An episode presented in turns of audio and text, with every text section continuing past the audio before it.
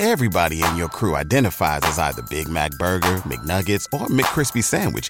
But you're the filet fish Sandwich all day. That crispy fish, that savory tartar sauce, that melty cheese, that pillowy bun. Yeah, you get it. Every time. And if you love the Filet-O-Fish, right now you can catch two of the classics you love for just $6. Limited time only. Price and participation may vary. Cannot be combined with any other offer. Single item at regular price. Ba da ba ba ba. This show is brought to you by The Makery, the podcast network for makers. Hey guys, welcome back to the Art of Craftsmanship podcast. My name is Dustin O'Hara, and I'm here with my brother and co host, Devin. Hello. And uh, we're back in the shop today. It's just he and I. So, Devin, hit us with our quote. All right, there's a long one. Number one, organize before they rise. Number two, they feel no fear. Why should you? Number three, use your head, cut off theirs. Number four, blades don't need reloading. Number five, ideal protection equals tight clothes and short hair. Number six, get up the staircase, then destroy it. Number seven, get out of the car, get onto the bike. Number eight, keep moving, keep low, keep quiet, keep alert. Number nine, no place is safe, only safer. And number 10, the zombie may be gone, but the threat lives on. nice.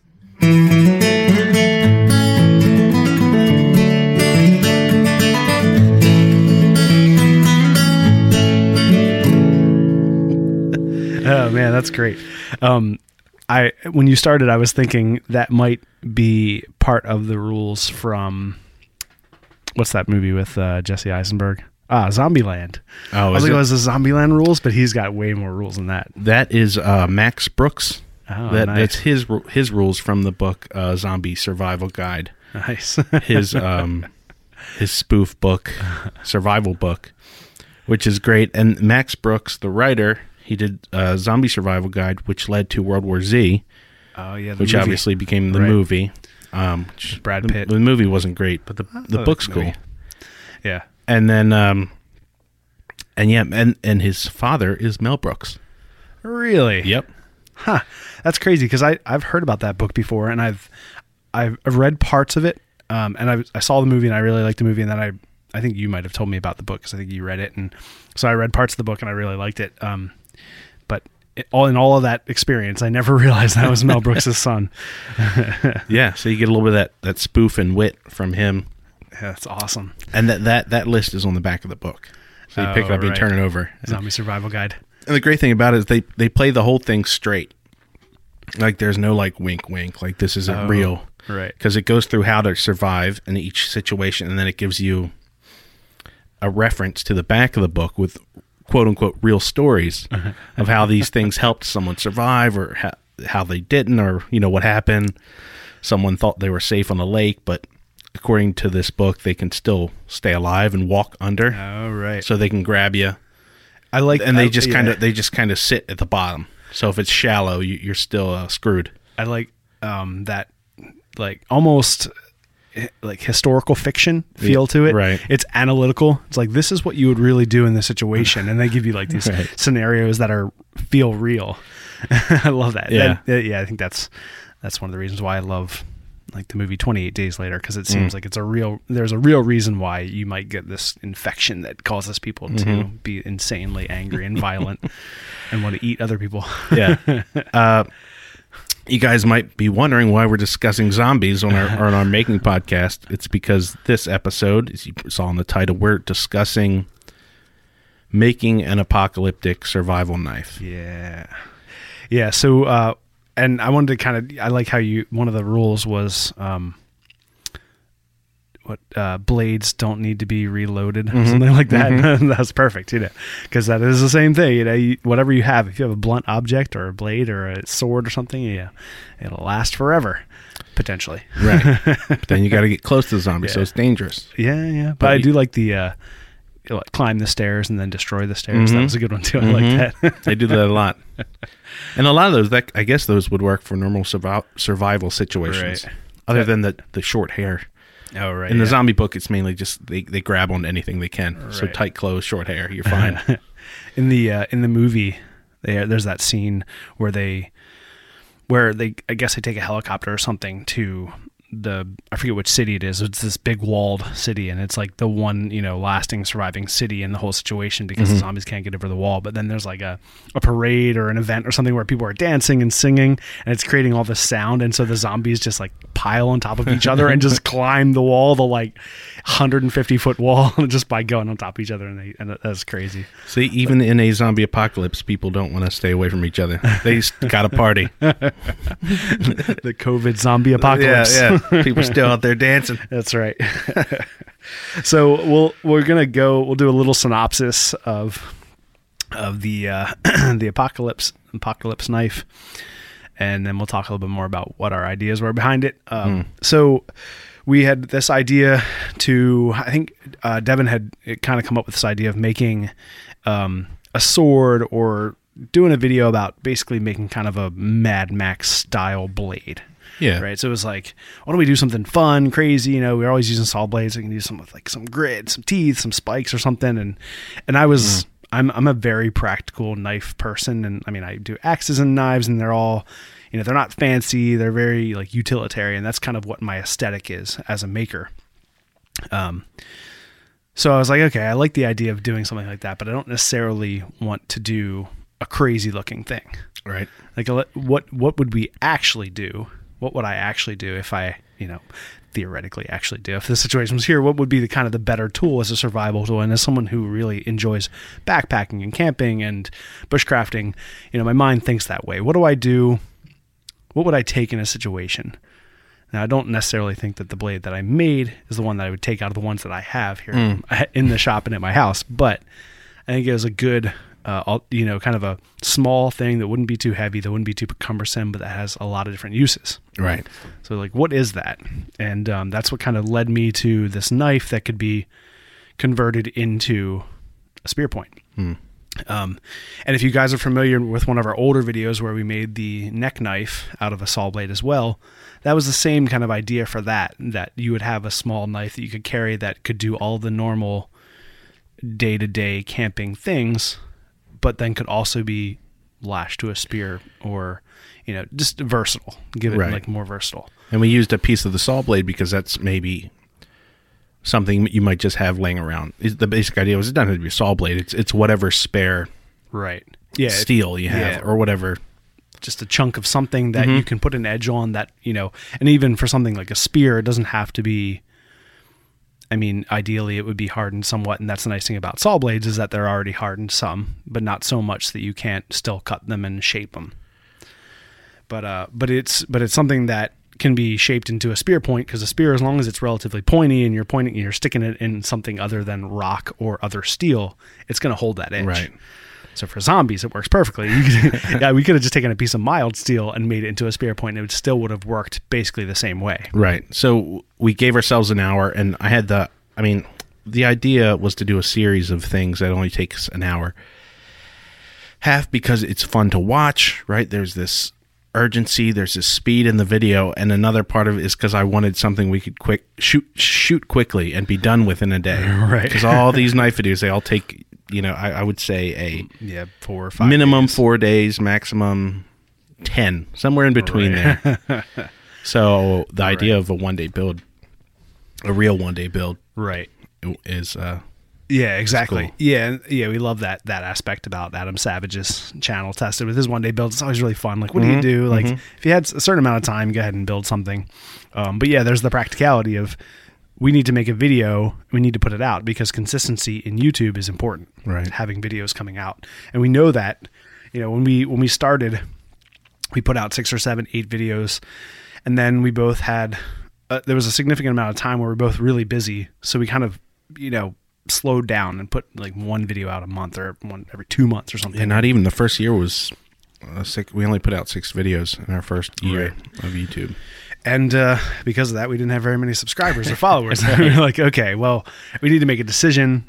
Are we gonna like, you know, put our head to the wall and like just or whatever, so, like nose to the grindstone and Right, keep going, right, or are we right. gonna slow down? So like, well, let's let's see what we do. You know, we'll try going a little quicker. We'll try, you know, putting out more um, put more videos, and then we'll see what happened. And then obviously it worked really well. You know that it's consistency in YouTube is important. You put out videos and people watch them.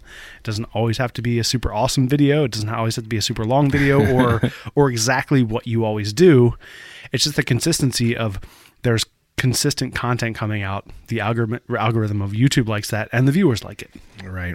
And the other thing I think about switching things up as well, which we do on our channel, where it's uh, they're all making things, but they're making different things, is that you can build your audience, and then people are more, I think, inclined to watch us because they like us, they like the community. Yeah.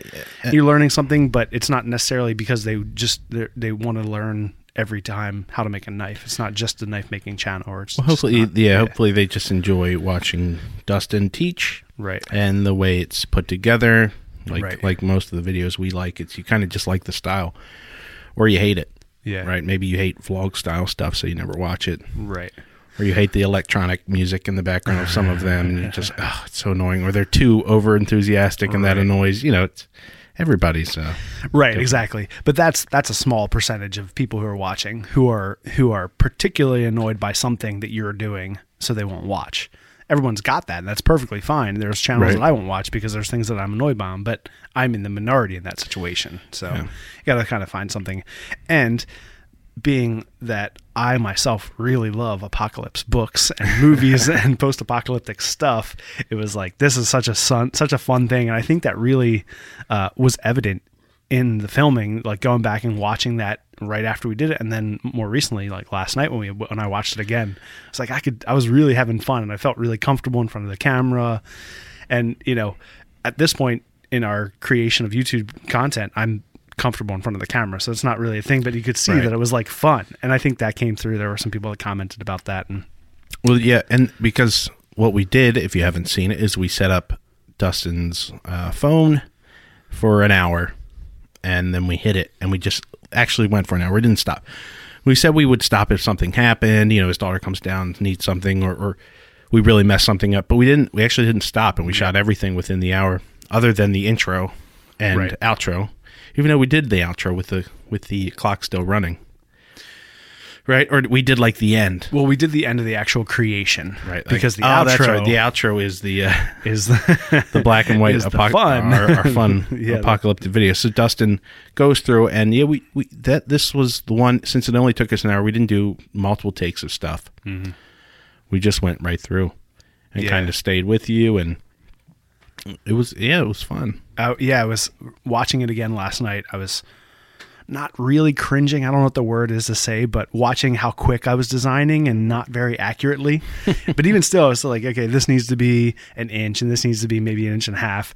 And, you know, the, the stropping at the end and stuff like that. Oh, right. Like I still was doing things that I would normally do. And obviously, we were playing up on the fact that it was funny as well as like having taking this seriously and or or presenting it as a serious situation but i'm enjoying it and having fun and playing both those things off Right. each other i think that was really really fun for me to watch again Yeah, because I was I was like I could see this kind of silly grin on my face for so much of the video like this is so much fun and I I uh, I had forgotten about a few of the early interruptions in it where we like have someone banging on the door. oh yeah right. I had forgotten, and there was like the music that um our our, friend uh, Abigail Harris did. oh that's right yeah Um, I asked her to. She does great music, so I asked her to uh, make some music for us, and I heard it in the background. I was like, "What is that?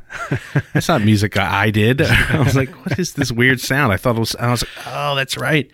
Abby did a whole score for the right yeah so then we That's have you know the door j- j- j- jiggling, and Dustin looks over and kind of smiles, and that goes throughout the video. It happens. There's a few times, and like you're stropping, and then Yeah. it's like I still got a strop. They're outside. it doesn't matter. and then he runs outside at the end with it. We get we got it all done, and then uh, you know it goes black and white, and then we do a little fun zombie movie at the end. And that that that, that, uh, felt that was fun because it was like being kids again. Because that's Oh, what that's fun. that's what I did when we were kids. That's how I started learning all this, just you know, the general ideas of uh, filmmaking and playing around as a kid. That's what we did. We'd go make a movie. So that's what it felt like. We just went out in the woods with our camera and our friends, right Sean and Guy and yeah and Corinne and Corinne Emery, and Emery yep we all went out. All right, we're gonna do a little. Let's just see, and we just went out and shot stuff and watched Dustin lash the uh, the knife onto a, on, on a stick that he yeah, found. so he combined that, like taking the uh, actually, you know, f- the finished piece and going out and showing how you would use it. Mm-hmm. Surprisingly, doing that kind of wrap and doing it in a in a timely manner because I knew they were walking up, so we're filming it. So it was like it had to be this kind of sped up thing. You know, I kind of had to do it as quick as you, uh, you know, try to do it quickly. Yeah. and I was really surprised at how well it lashed on, and it was really tight. I think that's just due to the fact that I just split the top of the wood, put the knife in, and then because there's there's not an actual kerf, there's not a gap. It's just the split wood. As I closed it back up, it pinched really tight to the bottom of the of the, the knife, and then just slashing it around it, it worked really well. It's, you know, it went through Guy just fine. When right through it. him. when we were doing it, I sat there and I did all the sound effects when I was at home. Just like, and I did a bunch of different zombie voices and like kid zombie voices, higher pitched. I actually forgot about that until I was watching the other. I was like, "Oh, this is awesome. It was so much fun. You're probably sitting there, and your the, your dog's like, "What in the Oh, yeah, world?" so and your weird. wife is, "What in the world?" I've been so embarrassed if someone walked in doing zombie noises. I'm sure you weren't just like doing the noises by themselves. You're probably like doing movements Yeah, I was and stuff. Yeah, you gotta you gotta be in the right position to do. oh man, that's great. But yeah, we just had so much fun. It was really cold that day too. It- All the yeah, kids were really like ready halfway through shoot. Like, are we done? Like, no, I got like twenty more takes. Yeah, it's hard to uh, hard to rationalize that with children. Like, why? We just did it. Well, do it a few more times. Have the, and and the end shot where they're coming at Dustin, and then he zip lines away across the stream. Yeah, we did that a few times, and we did that.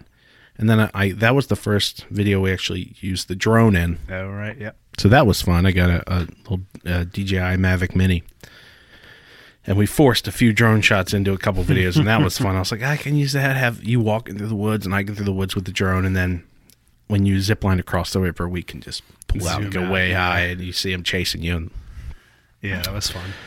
that was fun. The one shot I I cringe at is, for me personally, being embarrassed is like the running out of the shop and across the yard. I look like I'm like I'm constipated. I'm like, Oh, you didn't. You ran kind of. because it's it's kind of that crouchy, slow, cautious run, which feels good. but look, I just look like a tool. You think you look like an action star, but then you see it.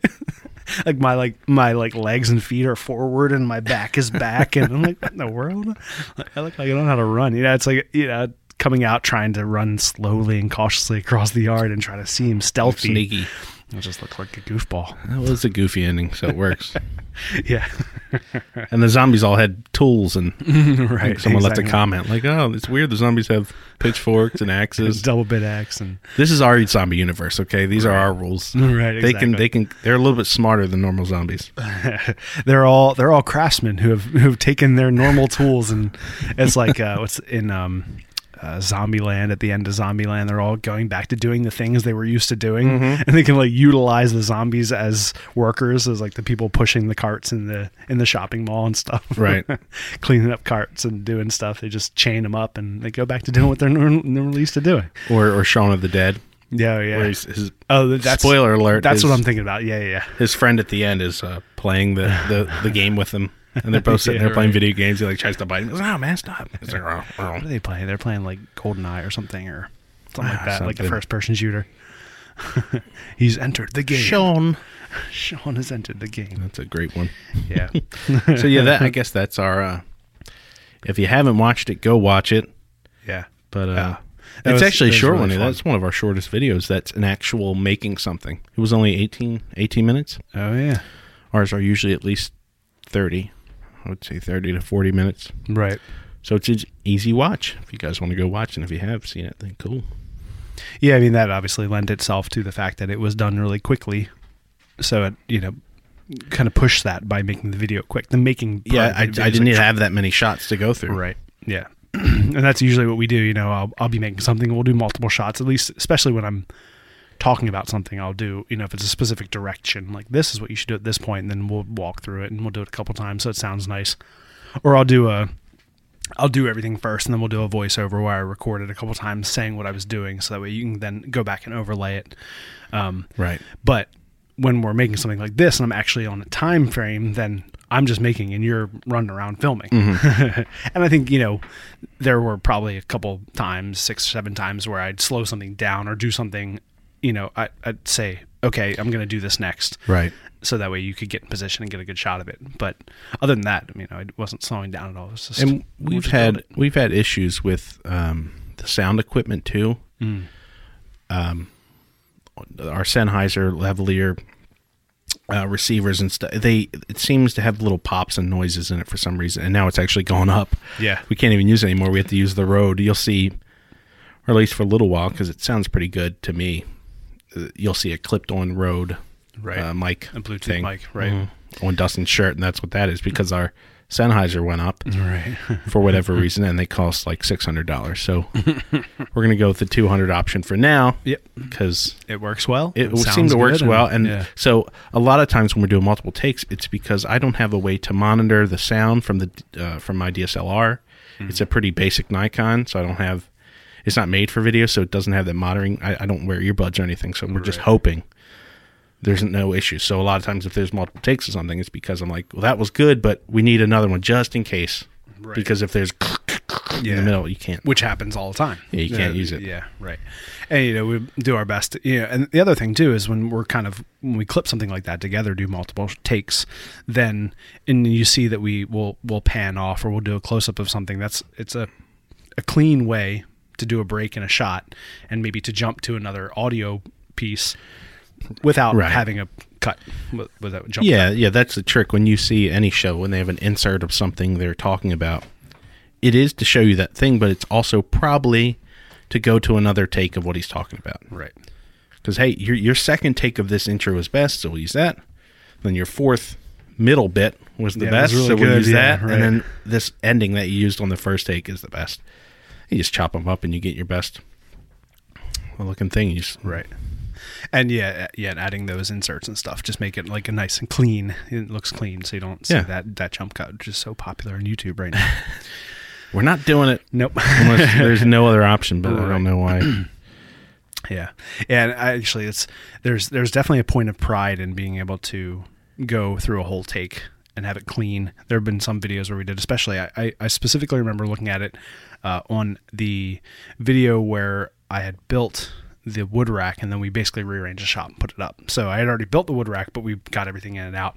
And uh, I think the whole intro of that's like a a minute and a half or something where I'm just talking and you're you're on me for one whole shot. I'm like standing in one shot and then I'm moving and I'm talking and you're panning with me and I was like, damn, that was good. that was a long take and it seemed really good. I mean, you know, I'm sure we did five or six takes of it, Right. but um, but yeah, those those are fun. There's definitely a point of pride in like getting through something like that all the way. Mm-hmm.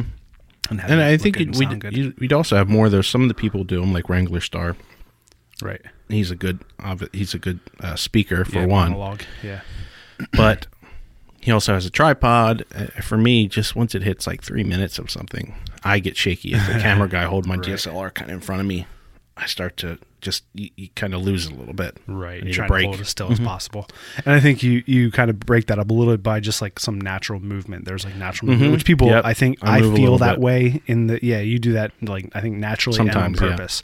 Just a little bit of movement, so that way if there's a little movement, you don't notice it. Right. and- it's not a right. tripod; it's you. you know? I sometimes I, I'll move it a little bit too if I'm um, not on a tripod, but if I have my elbow on something, right. I'll just give it just a tiny bit to blend in with the rest. Right. Because everything else is handheld. You don't want to do all handheld and then one totally still shot. It just a Right. little jarring, a little Yeah, weird. the only time we do uh, tripod stuff is when we're doing Time time, lapse. Mm-hmm. Yeah. And then set the tripod because obviously over that amount of time and going at that speed, you need it to be still. Because Yeah. otherwise, it's gonna be blah, blah, blah, you'll be buzzing Shaking around and place. uh, throwing up watching our videos. um, so we, uh, you know, like with all of our videos, we got all sorts of fun comments and some angry ones and some happy ones. And this one was particularly beneficial. It got us lots of really good comments, and a lot of people had fun watching it. We yeah, and we usually get more questions, but I guess you not, this one wasn't as instructional, Right, right? It's kind of just showing maybe it's more fun. Like you can do whatever you want. You just kind of sketch it out. Dustin wasn't giving specific tips of how to rush through the knife. So there wasn't like, oh, if you're tempering at this, because we did no tempering, but Right. and what about that? What do you use? And what's the holes here? It's just like whatever you have. Yeah, it wasn't really like a tips and tricks. It was just like a this is a down and dirty, Mm-hmm. make it, you know, I'm using this thing because I have it. Obviously, we talked a little bit about that about circular saw blades. Might be something that people have, you know. But uh but yeah, definitely just having just being in that mindset of making something really quick and doing it as as basic as possible Right. took us away from all those kind of normal tips and tricks and things that I would that you would pass along as a air quotes expert of something when you're talking to someone else. Right. You give them the tips and tricks because of the things that you only know because you've done it a bunch of times. Mm-hmm. I haven't made an hour long knife a bunch of times. That's probably the first I made a bunch ever. of knives. I kind of, you know, I know the basic shape of what a knife, you know, how it would work well and how a spear point is going to penetrate. You don't want it super broad, you know, you Right. need it like long and narrow, ideally to penetrate well, but you don't want it so narrow because then it might break It off. might break. So some of those things like that, but that I wasn't going to be talking about tips like that. In the, And we only had an hour, so Yeah. let's just come on, let's do it. just go. Do you, I have? Um, we're going to read a few questions in the comments. We had a, a pretty good amount for a, a relatively small video. Mm-hmm. I guess the video has like seventeen thousand views or something. And the comments, we got like 130 comments, so that's kind of cool. Do you know what a BOB or a BOV is? B O V B O V. Mm. I'll, I'll read this comment. We'll see if we can figure out the context. Bill R says, if you only have one hour, you would not be building a knife. You would be gathering your BOBs and other survival items, putting on rugged clothes, and loading the BOVs. Maybe B O B and B V is something vehicle. Bug out. Bug out. Bug out. Bug out bag. Mm-hmm. B O B. Bug out bag. But yeah, I have those ready. I don't need to. Work on Everyone should already have multiple knives ready at hand. a good knife is one of the most basic survival tools. This is true. Yes, it is. And I don't know, we he's it. taken a little seriously, but all right, Bill. That's We fine. appreciate the comment. You know, Okay. we wanted that it was actually meant to be a very serious documentary style video. That's right. You would really not do this. This is ridiculous. You would not shoot it in black and white. You need the colors to tell you what plants are good to eat. Sorry, Bill. We can't see that at all. Everything looks like it's just gray. What is this? Is this poison ivy or is this? Uh, the worst documentary I've ever seen. Uh, that's good. Yeah, yeah. There were a couple like that. People were like, "Why would you do that? Like that doesn't make any sense." You know, no one would actually do that. Like, yeah, I like the ones. There were several that were in the category of you know, good thing that the zombies let you know exactly how long it was going to take them to get there. You know, so you could do it. But on our behalf, you know, halfway through making of the video or halfway through making the knife, we had the door rattle. Right, so there were people out and about They were, yeah, they were they just were, testing. They were there, yeah. So we knew they were around. It was like, this is how long you have. You, if you know, what's your bare minimum amount of time that you can still spend at your house before all the hordes get to you? Right. you know, your neighbor's going to be here in any minute. Yeah. So you just Obviously, we would up just get out the shotgun Yeah. and sit in front, right in behind the door and wait. until we're really ready. But One person mans the door with a shotgun. And, using the grinder and the, the sanding, you know, the tabletop grinder, all the nice loud stuff in the shop to draw in all the zombies. right. All right, I have another one. Um, this is more along the lines of what we were looking for. Uh, this is the big TG says a good bit of fun and goes to show you you don't need that much to start knife making, which is really good because that's kind of what I was thinking and feeling, and I could see that, like I said earlier, about just how much I was enjoying it.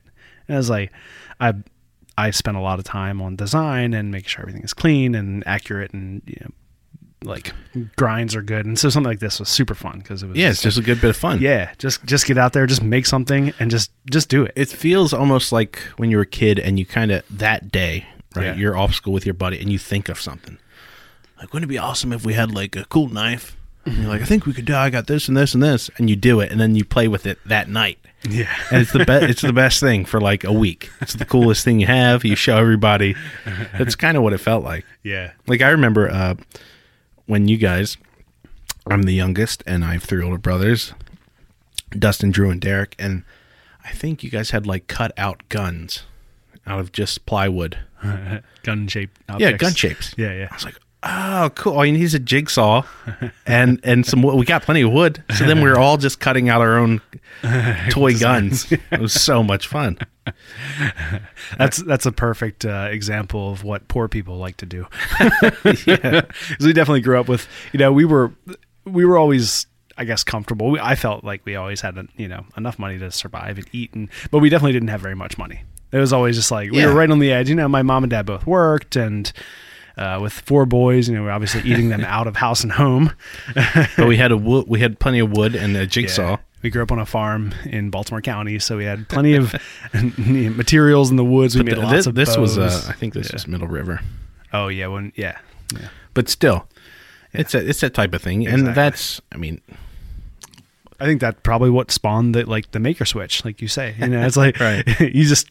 Uh, I think a lot of people who get into making make things because they can't easily get what they want Right. with their means. right, So you either can't get it because you just can't get it. It's not you don't have access to something, or you can't get it because you can't afford it. right. So then you're like, oh, maybe I'll make it.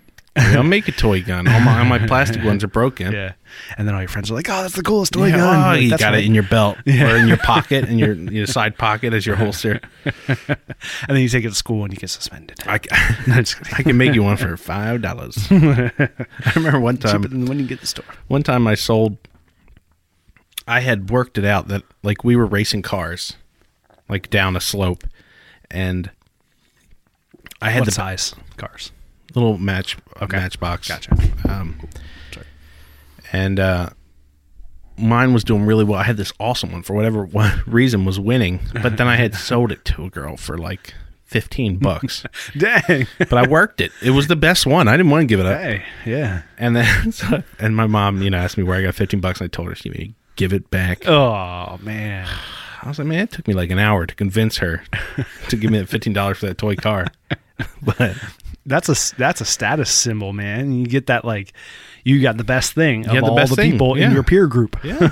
that's you're number one. That's worth fifteen That's bucks. Worth fifteen bucks. The mom's like, "Where'd you get fifteen bucks?"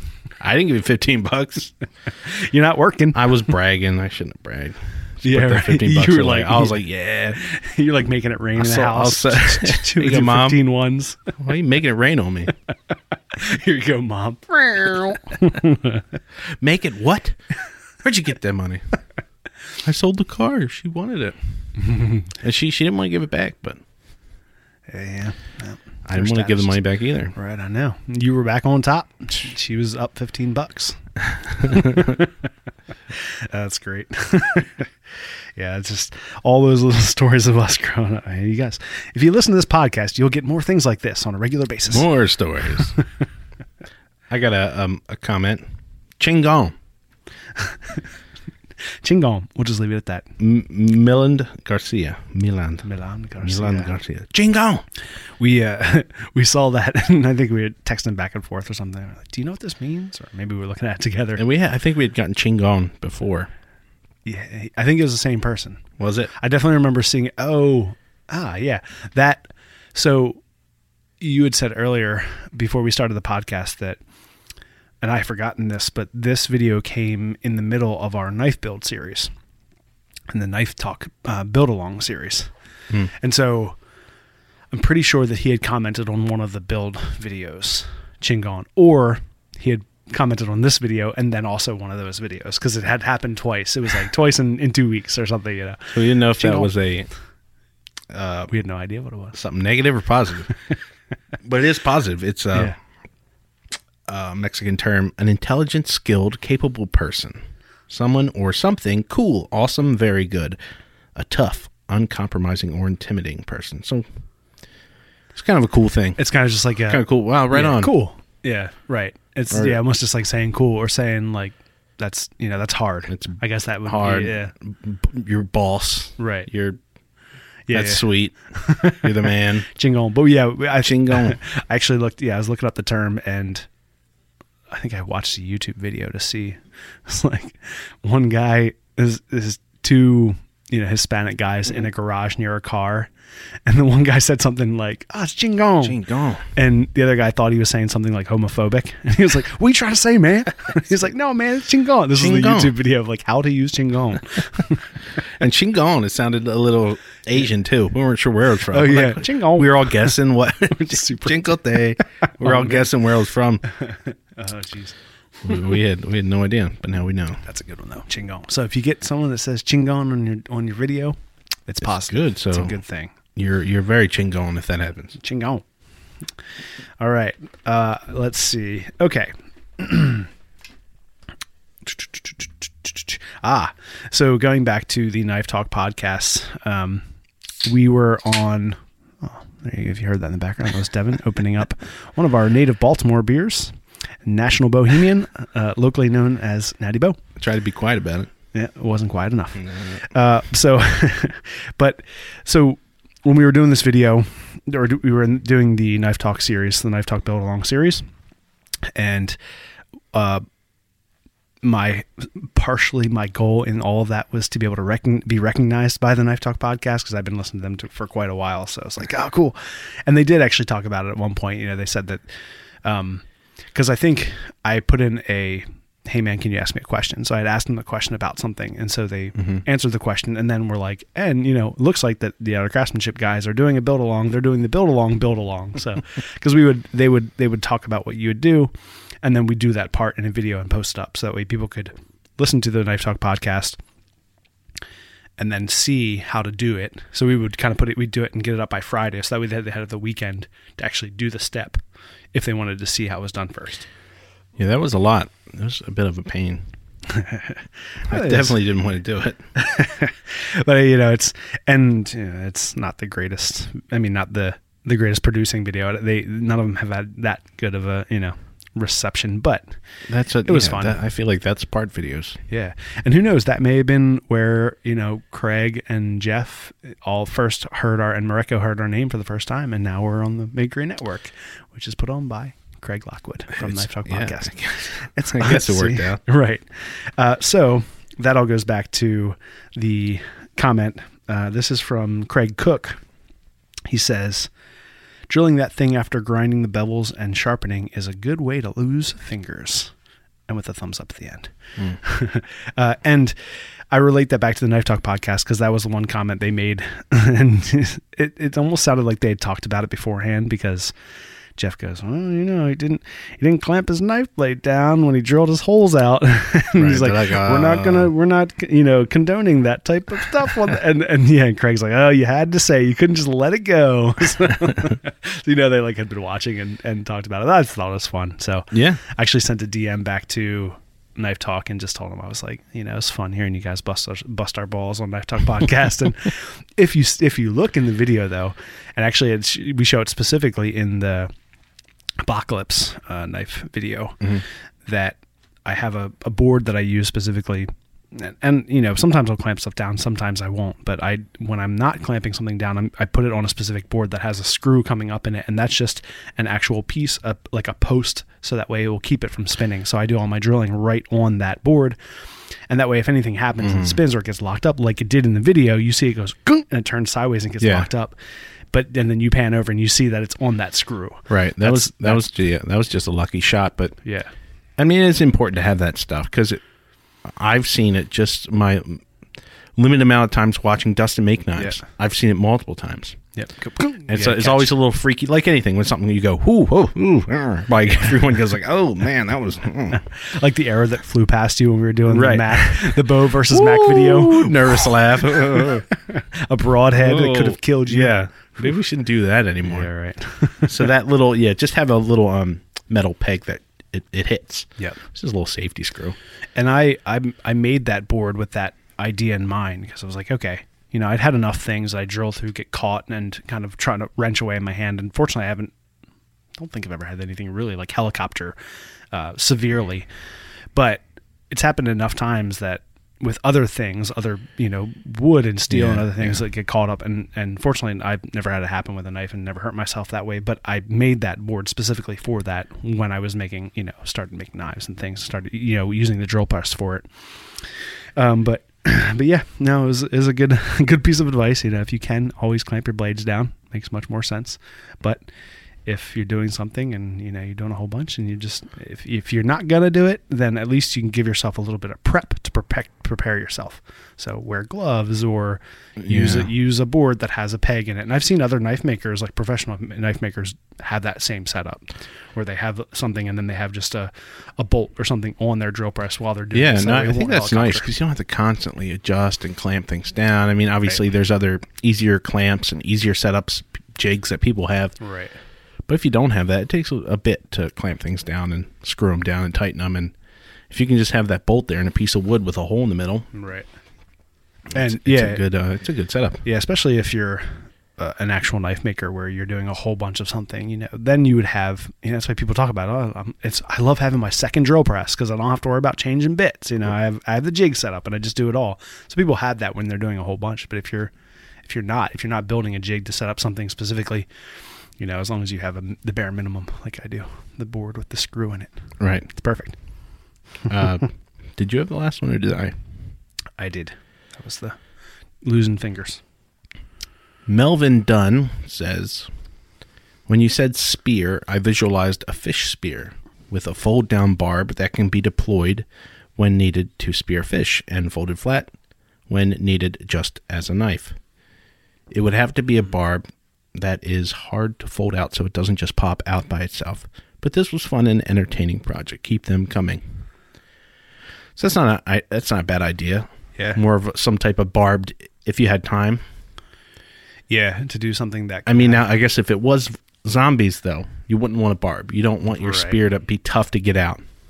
right. But in a in a more realistic survival to have something little situation, something versatile. with some edges, some jagged edges, might be I wonder better. if he's I wonder if he's referring to a, a like a a barb like in a hook that's facing backwards or a barb that's facing forward like like an actual fish spear that has multiple points. A fold down barb that can be deployed when needed. Fold.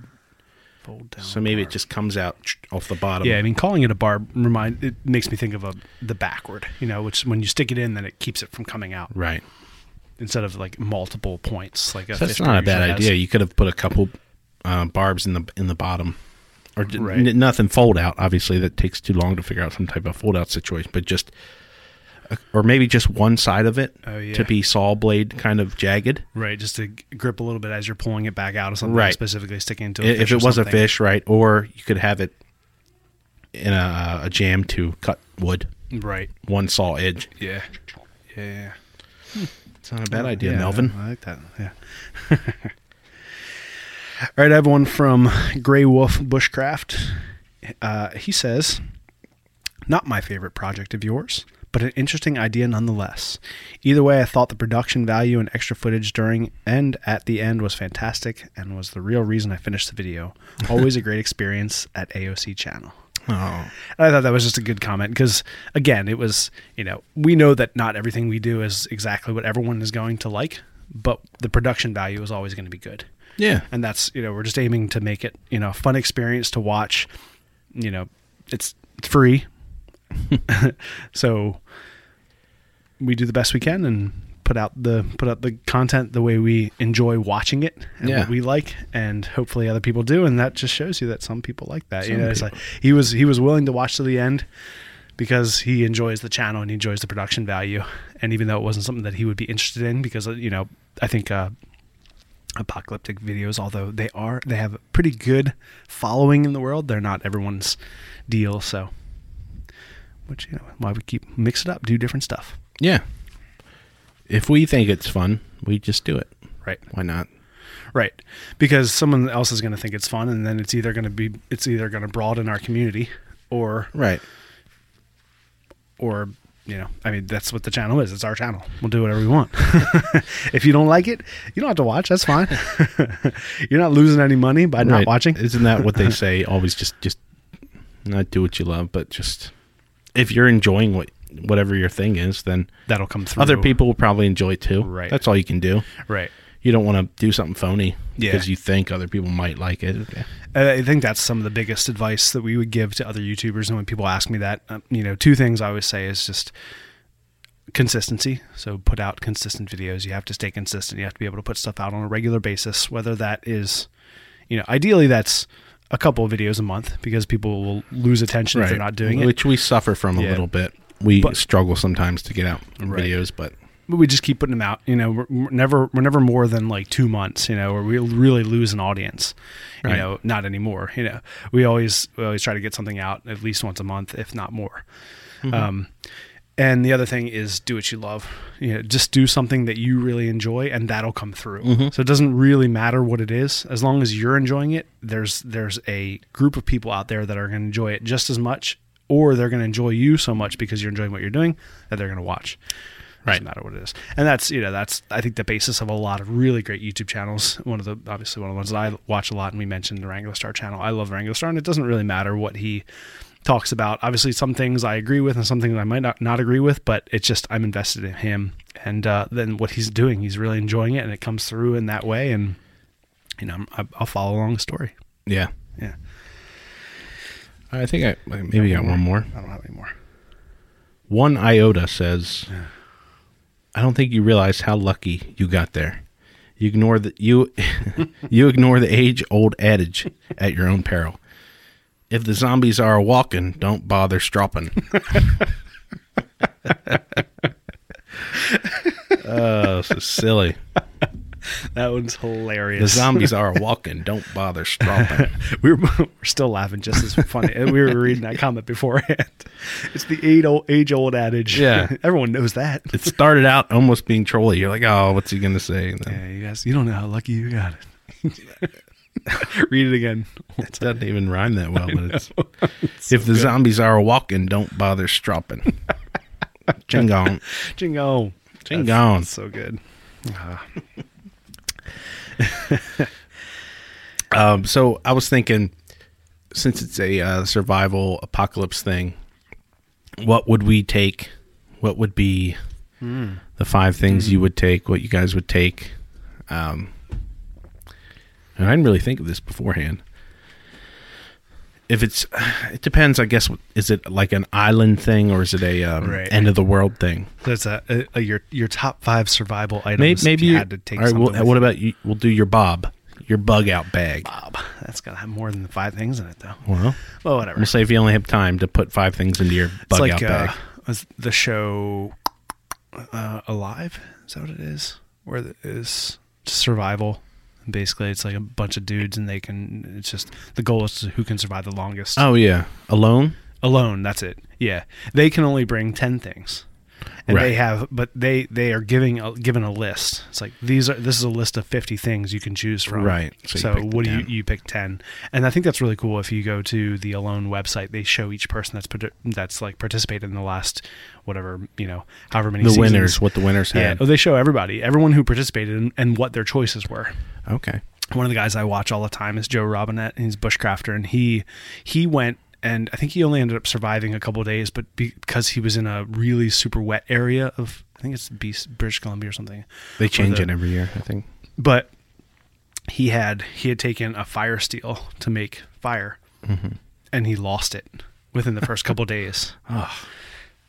And so he's he, whenever whenever you see him now, he either he always has it attached to him by a piece of paracord or something. It's always like in his pocket and attached to his belt loop, because he you know that was he lost it. He didn't know how he did, but he lost it, and he couldn't make fire, and he was in such a wet area that he couldn't keep himself warm, and had to end up you know stopping the, the uh, stopping participating. But that's crazy. But yes, so what we bring? Um, so I like I like to kind of give us the scenario of instead of like a bug out bag, which is you know with that you can plan a long time. You, you have it ready at all times. Yeah. And you know I have you know, the- just the uh, enjoying the post-apocalyptic books and stories that I do. I kind of think about these things occasionally, and like I said in the beginning of the zombie video, and I like to have you know think about what I would bring and have you know things around, and I've got knives that I've made before that I'm like, well, this is the knife that I would bring if I was going to go. So obviously, number one would be some type of cutting tool, most likely a knife. And I have enough knives that you know I would choose one of them. Maybe my the bushcraft knife that we made the. Um, maybe the uh, Ray Mears copy, the Woodlore copy, or something like that, just because that has the fire steel attached to it. So I have like the knife and a way to make fire all in one thing. Right. Is that one thing or two things? Yeah. guess that's one- That's one thing. Yeah, 'cause it's because like you're not going to count the sheath. You're not going to count. Right. Yeah, I would say whatever whatever's right, kind yeah. of a te- whatever comes with the thing. Okay. Yeah. So Like I think a, like a bow and arrow counts as one, okay. right? I don't think you're going to count every arrow in the quiver, and Right. which is probably maybe th- something I would take because at least on that show, now that you bring it up, they a lot of the people who had the the bows, Mm-hmm. they did really well. They didn't they didn't just say, all right, I'm only going to get fish. I'm only going to get that. Right. So I think a bow and arrow would be cool. I think that's good too because that's that's the distance weapon that you can use to take down You really need to have something bigger to hunt stuff with, right? Right. Because you can fish, but if you don't bring fishing line, fishing line's super hard to make. Right. So, you know, if you're not in an area where you're going to be able to fish easily, then you want something to be able to hunt easy. And Birds, rabbit, Exactly. any any type of right, anything that's gonna that's gonna flee soon when you get close Mm-hmm. to it, you're going to be able to hunt much more easily at a distance. Right. The one guy I watched, um, I forget his name now. I, I think it's, I don't know if it's the only season on Netflix. That's the one season I watch. But I watched it because he was on uh, Joe Rogan, and he had he had a kind of a crazy life. He lived in Russia for a while, like traveling with the the guys who traveled with the reindeer. he Oh, lived with them for years. So when he came on the show, he was like, he was ready. He was prepared for the snowy Right. Yeah. it was a snowy season. And he actually took down a moose with his bow. He was the only one to get a moose.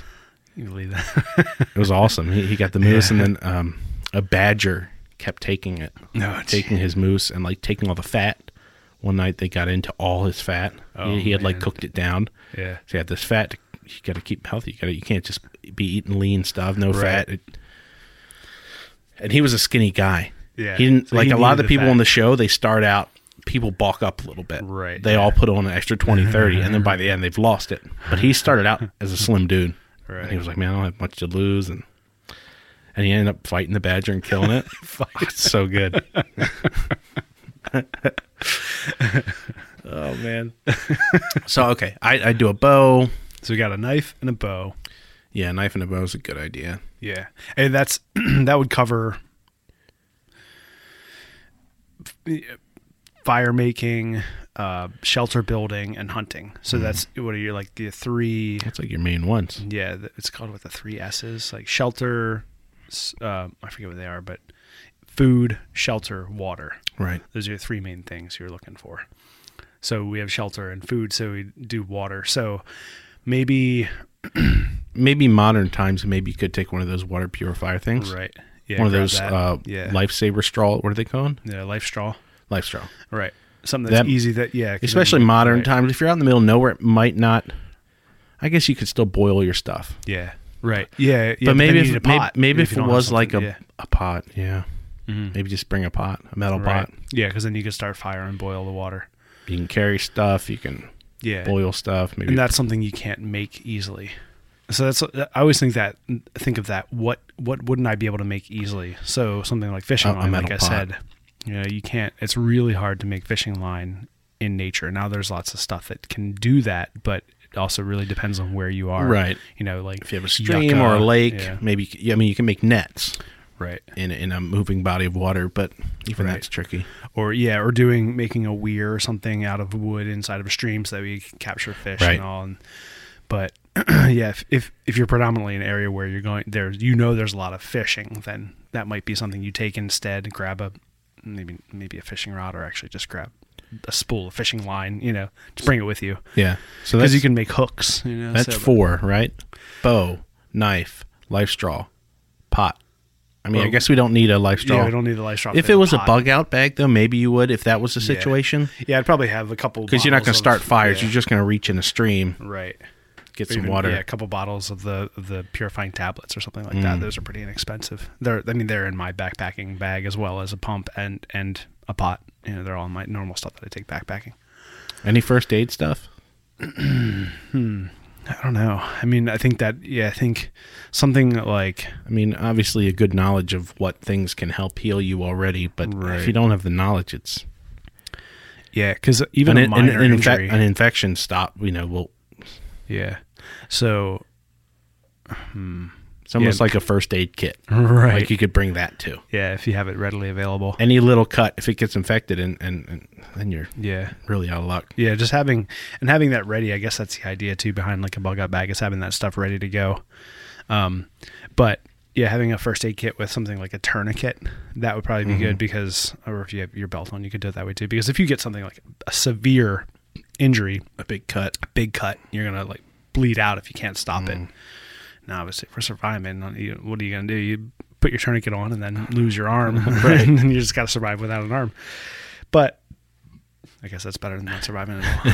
but that could be something that could be in the first aid kit. That's that's not a bad. I think that's I think that's a good five. Yeah, you're right. Yeah, first aid kit, knife, bow, pot. What's our fifth? Life straw. No, we don't need that because we have We the pot don't? and we have fire. Uh, yeah, I don't know. First, day. I don't know. Raincoat. A box of Clif Bars. and and a uh, a basket full of food. Does that count as one? My bug out bag is full of canned beans. It's so heavy. yeah, Um, yeah. I, I, you know, I was thinking about like a firearm, but that's, not true. I think no, I th- honestly no. I I mean, in, in real life, right. that would. Yeah, If you're going to an island, maybe not. right. But if stuff is actually going down, and you have to leave your house. you you bring a firearm if you have it for sure. Yeah, of course. So I guess that would be number Yeah, five. shotgun. right. Which you know, that's the other thing too is do you need to bring a bow and a shotgun? I would say yes, because your shotgun is more of like a protection against it's personal people. defense. Yeah. And In- the bow in- is your survival. At the end of times, right? Right. You're not gonna. You're pretty safe with a shotgun, Yeah. keeping people at bay. Maybe not as Right. much with a bow. Yeah. And you know, not being a prepper, I've got like two boxes of shells for my you Right. know, break barrel single Right. single barrel break shotgun. You know, The good so- thing, I think, the good thing about shotgun over it, right? It's mainly just the imposing. Mm. Handgun, you, you keep hidden, and. Yeah, Yeah. But people may, I mean, obviously, you'd be scared if you're having a gun pointed at you, but a shotgun pointed at you would you probably wouldn't have to shoot it most times to keep yourself safe. Yeah. It's just having it there, the sound, Yeah, loading yeah. up, or Cock. seeing the double barrel. Right. Yeah, that's uh, that's no joke, and that's I think that's a big part too is the the intimidation factor. You if you're gonna be surviving somewhere, you need to you need to be able to keep what you have, Right. and uh, and intimidation goes a long way.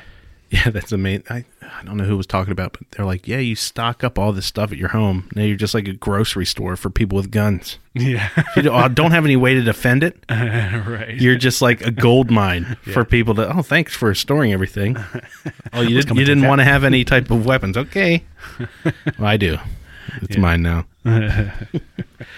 um, some uh, in that nature. Oh, I guess we are thinking of apocalyptic books that we like. right. Yeah, The Road's great. that's a good one. Yeah, that was made into a really good movie too, which I Uh, think. Cormac McCarthy. Yep. Yeah, and then it was uh, Viggo Mortensen. That was a good one. Mhm. I like that. He it's did. funny that most of these have been made into movies, and I like most of them. But I'm also not a super big critic on movies. Like right. You also suggested I Am Legend. that's an awesome movie. It's a terrible movie. CG is so bad in that. This- they is. didn't need Yeah, it. right. They made these CD, uh, CG creatures that Zombie look creatures like thing. humans. right. So you know what else looks like a human? Actual people, just in makeup. if you're doing some crazy alien with eight legs, then yeah. If it's if it's Starship Troopers, Right. you have to make them Right. Right. these insectoids. But if it's just people with no skin, yeah. just do people. Yeah. No, I agree. What are you doing? And it, Right. it looks kind of corny when you see them in the light. Yeah. It's like, oh, and there are some. They have some like abilities or attributes that are more superhuman than normal people. yeah, but you can. But you could that you can work That's all into stunt CGI, work. right? That's all Or C- stunt work. Yeah, if exactly. you have to have them jump or run extra fast, then add them in here and there. But right. make them, especially when it was made like ten years ago. I mean, they still can barely make stuff look good. So Yeah, ten I years ago it was even worse. Right. I mean, Jurassic Park looks awesome. Right. The dinosaurs in Jurassic Park look great. I mean, you see like the ones from the original Jurassic Park into the newer Jurassic Park, and they, they look, you know, they've grown. That Yeah, the CGI is better, but know, they're they're they're doing. But the thing they did is that they used real things. They used puppets. There's a full size T Rex. Right. So that right, if you can mix it with uh, puppetry or something real, then when you mix it in, your mind's already sold that oh I've seen it, it's real. So when it starts to move, you just kind of go with it. Yeah, you get those close-ups of something real, so you can actually see the way the lights. Mm-hmm. and, and every off of them. right every time the T-Rex is near him Yeah. when he's smashing through the thing that's a real thing Right. and the kids are actually screaming because it's coming through the roof at them and they're "Ah," you know oh what a good movie yeah. Uh, one of the other books that I love, it might be one of my favorite books of all time, is it's actually a book series uh, called "Dies the Fire," and it's about a post-apocalyptic world. It's not zombies, but it's a there's an event called the Change, and it basically gets rid of all of the electricity in the world, and it's an elemental change that changes the way things burn and like engines don't work and gunpowder doesn't burn and electricity all you know all the good things to make a fun new world that goes straight back to medieval but but the great thing about that book too is not the fact that it's takes us back into this funky world but it's our perspective. So this was they were written in 1998 it's the perspective of people in 98 then being pushed into like a medieval technology time frame and what they could do with their current knowledge right. of you know current weaponry and hydraulics still works. They can do like water powered hydraulics and you know war strategy and things and how that mm. and, the, the the antagonist of the of the books is like a 13th century medieval history teacher right and he just like takes over all of Portland and becomes this dictator, you know, awesome, like sadistic dictator who brings a lot of people through the change. So the first year or so, they, you know, when when people survive through that, which is only maybe ten percent of the population of the world, the people who make it through that, they get through it for one reason or another. Either they're with a group of people who are surviving and doing it nobly, or they're with a group of people who are surviving, surviving and doing it ignobly. Right. like they're taking over, they're killing lots of people, and they're surviving because they're taking other people's resources. mm-hmm. And so, you know, he brings a lot of people through the change. He also has lots of slaves and people who build castles and stuff for him, and you know, peons and and and you know, puts them in these rings with tigers and bears and stuff to watch uh, for people's enjoyment. So yeah I gotta read those again they're so I read the first one or maybe I read the first two and then I st- the first I always love the first in series yeah, it's always the beginning stuff is always the best yeah to me yeah, The first Lord of the Rings, it's like the adventure starting. The you learn beginning. yeah all the characters Right. and i i'm just i guess in general i'm a harry potter fan and i've always loved that first book and the first movie i i saw the first movie i i might have been in maybe early college something like that i saw the first movie before i had read the books Mm-hmm. so i got this introduction to this cool new magical world and I- then I- went back and read the books And then I, I used to make fun of them at the time, and I was younger then. I guess I was still middle school. I'm like, no, that's like what we were supposed to read in elementary. And I never, What are you doing? I never read it, and because the first one I guess came out around when I was in elementary school, in what mid nineties. Yeah, it was like yeah yeah yeah 96 or 97. right So it was. It did kind of. I was kind of the age. that you would have been reading them Yeah, yeah but it, it didn't interest me when I was a kid. And then I used to make fun of my brothers because they all started wa- reading them and watching them. But then I, I ended up reading them at all. Yeah, and they're just they're just they're easy to read and they're well written. The the universe is built really well. Mm-hmm. No, that's- it's. that's I mean, she's so she's- much fun. She's a great writer. Yeah, but uh, the cool thing about Dies the Fire books, the, there's a there's a trilogy that follows along with the main original characters. The first book takes you th- basically through the first year of this event happening and where everyone kind of goes and how they make it to these different like you know whole like whole areas where they're holding up and where they're Right. moving to and how they defend themselves and where they build some you know the things they have to go through the second book in the series jumps 10 years so instead of just following along with the story, it actually moves you far enough ahead so you can you get this really cool perspective of what the world would look like then 10 years later. Right. How how it's moved and evolved. It's still the same changed world, but it's moved ahead. And then the, the third book in the series is consecutively with that one. So it's just they, those two go together. But you know, take you through the big battle between the main antagonist group and then the main protagonist, Right. Or Yeah. the other way around, yeah, or whatever. So there's a recommendation for you guys. Yeah, Early so good. And then there's he has a um that's uh, S.M. Stirling. He's got a whole world um called the Emberverse. He wrote a whole bunch of stories, and so it has um there's a, there's a couple stories that are based around Nantucket in uh what's that Massachusetts or Rhode Island? Oh, that's right. Those are those are in the same universe, but instead of the change happening in modern day, Nantucket is actually the main basis of the change, and that everyone on Nantucket Island is taken back Yeah, to like time- the Bronze Age. So they're actually transported back in time But um, but then there's also you know there's the children of this first book series, the Dies of Ice, Dies of Fire series. They have there's a whole st- series that follows their Right. adventures and stuff as well. So and that takes you you know 20, 30 years past the change.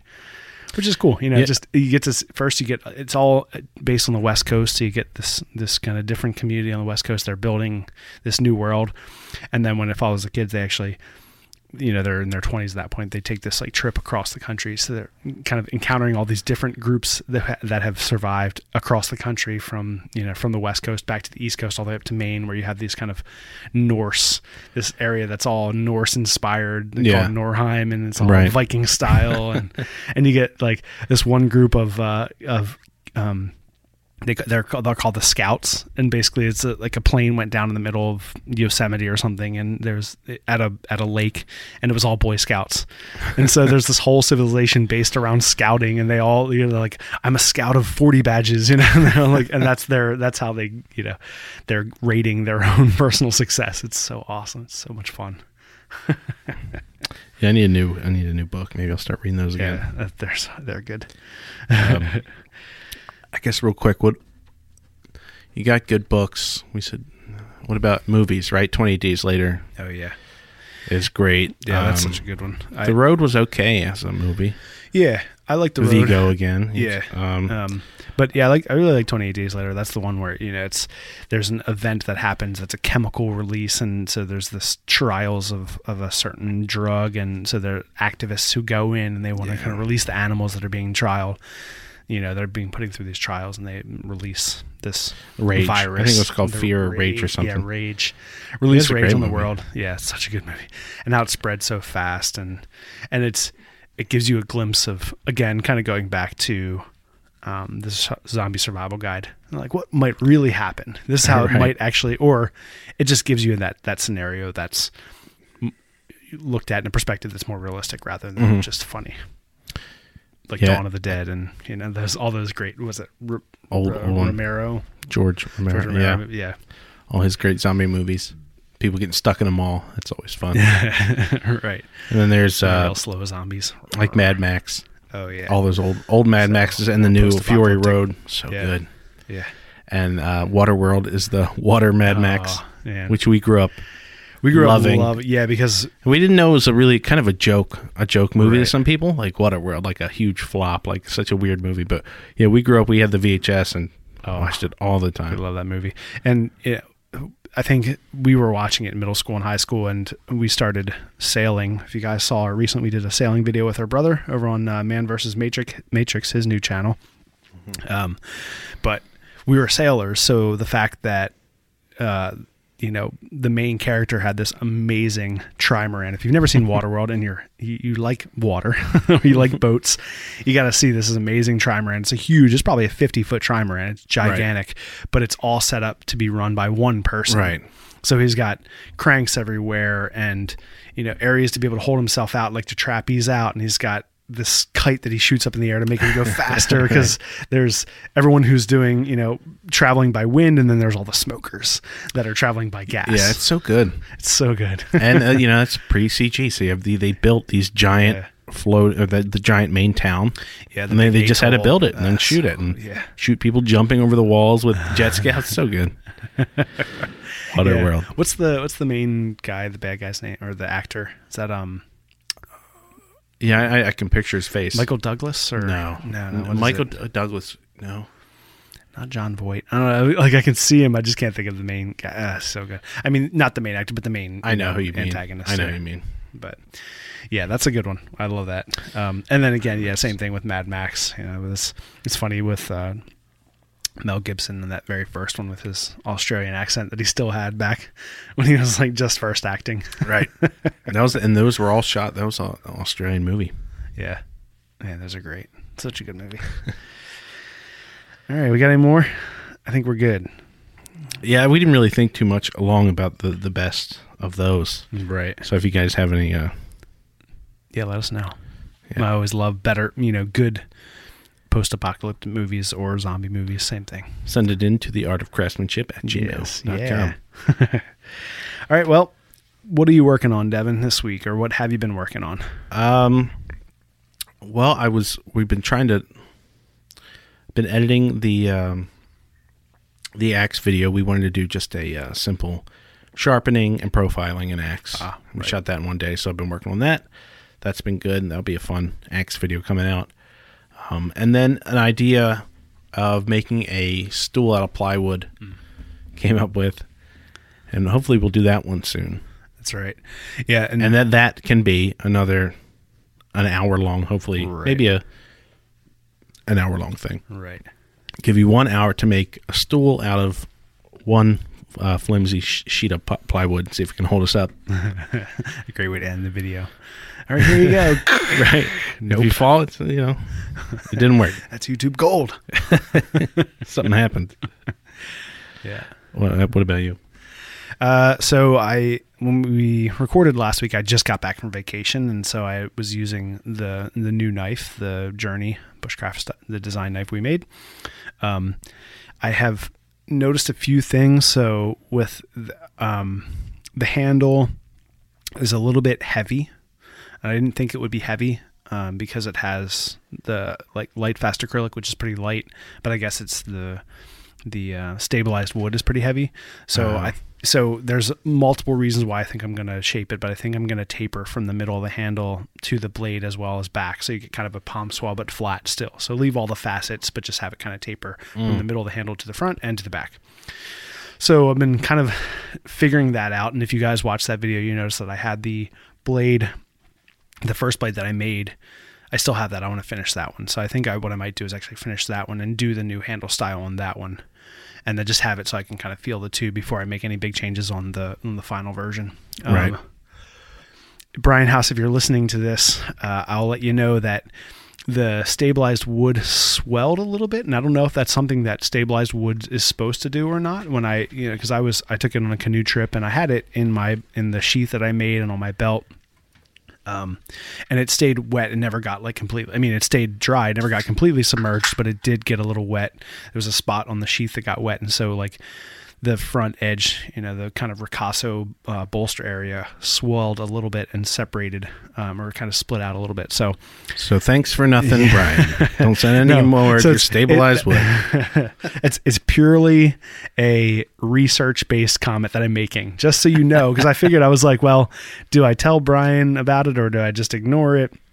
But I think just as like a as a maker, you want to know when you make something that actually works really well, or if it's just something that stabilized wood still has wood in it, although all the gaps Yeah. are all filled with And it, it might have been maybe the glue wasn't Right. There wasn't enough um, scratches in the, in the plastic Well, liner that you did, or And it didn't just separate it actually like the actual wood swelled so so i don't know if that's if that's something that's that happens with stabilized wood you just keep it dry but a lot of people people use stabilized wood on bushcrafting knives specifically because they know they're going to get wet um, so i mean it did Hmm. Huh. it actually i so i've left it out of the sheath since we've been home which you're supposed to do anyway when you have a, a you know a knife you want to kind of keep it out of your sheath and also that helps for how well it fits inside the sheath as well because leather will kind of it will it will swell as well, which is normal moisture. So if you leave your knife inside of a sheath, then the sheath forms around it. So as you pull it in and out, it's not as tight as it might be. So if you leave it out of your sheath, the, the sheath will shrink just a little bit, and then you slide your knife and it fits nice and tight.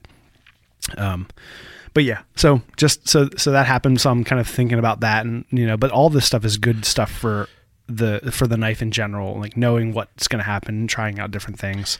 That's yeah, the point of having that's it. so. have have the prototype. You can see that, and uh, yeah, if you guys want to see that video, we, we just put that one out. Yeah, it's a yeah. long a long one, forty minutes, but Yeah. That'd be fun, but we've got really good reception from that. Uh, I'm super happy. There have been tons of good comments.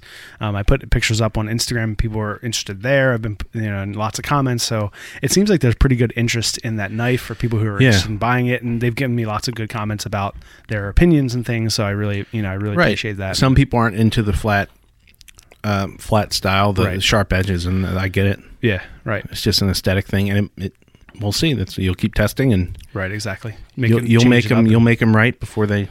right before we put them out. Right. So, yeah, so I've been, you know, kind of doing that, working just a little bit with you know just living with that knife in my hands more often to see mm-hmm. how it feels. So that's been really fun. And I have this is my last week. I got one more day tomorrow on my class I'm taking. Like I think I told you guys, educational psychology. So it's been it's been a long one. I've had two vacations in the middle of this class, so now I'm, I'm coming down to the end, and I'm I'm busting my butt to get it done. So so I got everything, but that's almost done. So next week will be like an actual week off, and then I get to go back to work. but yeah, we're excited to uh, work on some new stuff. We're you know doing different videos, and you know with all this stuff coming up, we're just planning. So we did reach out to uh, Kirk Dreyer. So Kirk is a ranger in Baltimore County Parks and Rec. Um, and he he did the bow class that we've talked about on the podcast before. He led it, and so we reached out to him to see if he had any more hickory staves. Um, so we may we may incorporate him into a video. It would be really fun if I could actually get him to like do something. Where we can go visit him and he can talk about Right. harvesting hickory because that's something that you know I, we haven't done. I haven't done any hickory.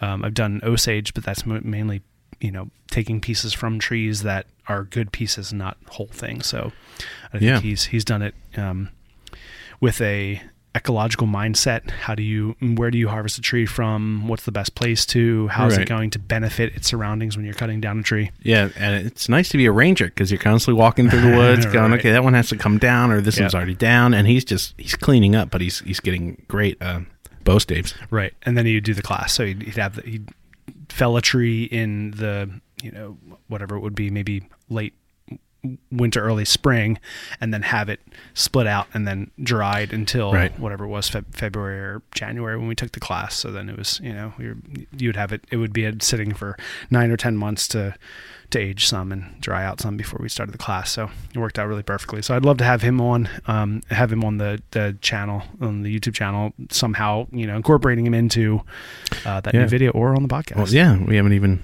So hopefully we can get in contact with him soon. And hickory bow should it, it well it is easier to make Yeah. than a Osage bow. Right. I, I, I feel like we can aim it as making a video of like the most simple version of a self bow you can make yourself. Right. Yeah. it's be- got beginner very. bow. It's not you're. It's not you, you're hitting very uh, specific measurements. Right. And if you get this here and two inches here and bring it down one inch to here and then and then it all kind of it, Right. it's very simple. Right. Exactly. Yeah. it's, the bow we most of us all we all started out with. We all Right. made one without ever making a bow. Mine still shoots great. Yeah. Right. Everyone still has theirs, and Yeah. I think it'll, it'll be a real fun video. And and that's something that everybody can make. Right. And and it can be it can be done systematically. Like you said, it doesn't it's not all about feel or all about how good of a craftsman you are. You can really kind of break it down into the systematic steps. It needs to be this size at this point and this size at this point and the bow staves go out. Right. Actually takes some finesse to do the tillering. Right. But and if you do it like I did, you do it too Yeah, quick and you, you break it. But that Yeah. one's almost like baking. You like you do this, this, this. Yeah, right. Put it in for this temp. Yeah. Do this, and then you should have a, a cake at the end. actually uh, after that class um i stayed into bow making obviously uh but i did a drawing with all of the dimensions that he had given us on a piece of paper i did it all drew everything out and had it all really nice and clean if you if you watched our bow making videos you see that i that the video that i did i did the kind of the same thing where i drew out the bow from the from the front and from the side to kind of get all the dimensions and so i did that on a piece of paper and i ended up giving back to kirk later when I saw him later, I was like, here, this is a, you know, this is a drawing of all the stuff that you taught us how to do. It's something you might want to use in the future, you know, make copies and stuff and give it out during the class. And he was appreciative of that. So it was kind of cool. Yeah. you still have a copy of that? Uh, I do somewhere. Put that on Instagram or something. That'd be cool. Yeah. All right. Well, uh, recommendations this week. What do you got? Uh, so um, a lot of the recommendations that we were thinking about were all the the um, post-apocalyptic stuff. So we did all those, but I also just found a new YouTube channel that I really enjoyed this week. I've only watched one of his videos, but uh, it's a YouTuber. His name is Tymothy Dyke, uh, and his YouTube channel is that his all name spelled out, Tymothy Dyke. And he's a blacksmith and uh, the video that i watched is one that he just put out it's actually doing really well is making a titanium hammer. And there's a lot of people out there a lot of blacksmiths who do channels and stuff but uh, he seems really not um, he has a naive sense of joy to what he's doing. It's kind of like this is so much fun. Like look what I'm doing. But he's a really good blacksmith. It's not He's a naive- young it's guy. not naive, It's not naive. It's a it's it's a it's a like a, Maybe, well, just a sense of joy, just a sense of joy. Yeah. just having fun. Right. Yeah. It's you, know, you don't feel like you're watching someone who's a professional and they're doing something you couldn't do. Hmm. It's like a he's really enjoying what he's doing and he comes across really really naturally on the video and he's having fun, he's smiling a lot and so it's just it reminds me of other videos that we that we really like with people who are, you know, having fun and confident and doing what they're doing. Uh, but yeah, he made a really awesome uh, titanium hammer and tried a few different etching techniques that he'd never done before. So he'd like pull it out and nothing would have happened. He would expect he's like, well, what do you know about that? Nothing happened. And then he's like tried again. He's like, oh, it's so cool, you know. So just the the kind of fun and the sense of joy that he is having throughout the whole thing. Uh, he does have a. I didn't actually watch him yet, but I was scrolling through some of his videos, and he's got this giant chainmail video, which looks awesome. So, like, imagine chainmail, and each ring is like the size of your head. So, and then he's got other videos that go along with it, like shooting a cannonball into it and firing a giant arrow at it, things like that. So, That's great. they work well with the post-apocalyptic movies but yeah so tymothy dyke check him out on on youtube i haven't i haven't checked him out on instagram yet but i'm sure he's got one there too we'll put that stuff in the show notes Yeah. Um, and I'll, I guess I'll, I'll just do Max Brooks again, the Zombie Survival Guide. Great book, love it. Uh, World War Z, I actually enjoyed the Survival Guide more than it because uh, World War Z is just a, a bunch of stories put together, and uh, the Survival Guide has the survival side of it, and then the second half of it is those stories. right yeah they Um, kind of they all follow brad pitt's it, he kind of does a bunch of the different stories but they follow Yeah. him as like a main character When the rather in, than when the movie they make it as one character, Yeah. and they, they didn't really follow the book well. right because it's just a bunch of stories. So instead, it's Brad Pitt flying around doing all these. It should be multiple char- characters doing these things, but it's just him. That's Right. I guess that's the way they could package it. They should they should have made that into a, a series. yeah Maybe now they would. That's more Right. the style now is to make these these things in a series and then do Oh, yeah. World War Z where you can each week you can follow a different group. oh right like a, That'd be great. a netflix series or something oh right. yeah that'd be HBO awesome. or something, World War Yeah. Z, and just have different stars each week. But that book, it's great. Mel Brooks' son, he's doing his own thing, Brooks. making money. Max Brooks, it's funny. It's it's clever. Just a really good read, and it's got some actual real survival tidbits yeah about how, where you'd want to get, what you want want to use, what vehicles. Like right, mm-hmm. get out of the car, get onto a bike. when the when the COVID zombies come and get us. you never know what's going to happen. This crazy world we're in right, Right. now. Give you some real world tips And on how to survive. Watch our video and make yourself a survival, survival knife. knife spear. All right. Well, thank you guys all so much for listening. Uh, we are again the Art of Craftsmanship podcast. You can find us on all the normal podcast networks, um, and we are on the Makery Network, which is Makery.network, along with a bunch of other awesome uh, podcasts. So definitely check them out. Yep. Um, you can also find us on YouTube, The Art of Craftsmanship. If you ever need to send us an email, same thing. You can send us to The Art of Craftsmanship at gmail.com. You can find us on Instagram, same thing, at The Art of Craftsmanship, and on Patreon if you want to support the channel. There you go. All right, guys. Well, thanks so much for listening, and we will talk to you next time. If you like this show, take a look at our other shows made for makers just like you at www.makery.network.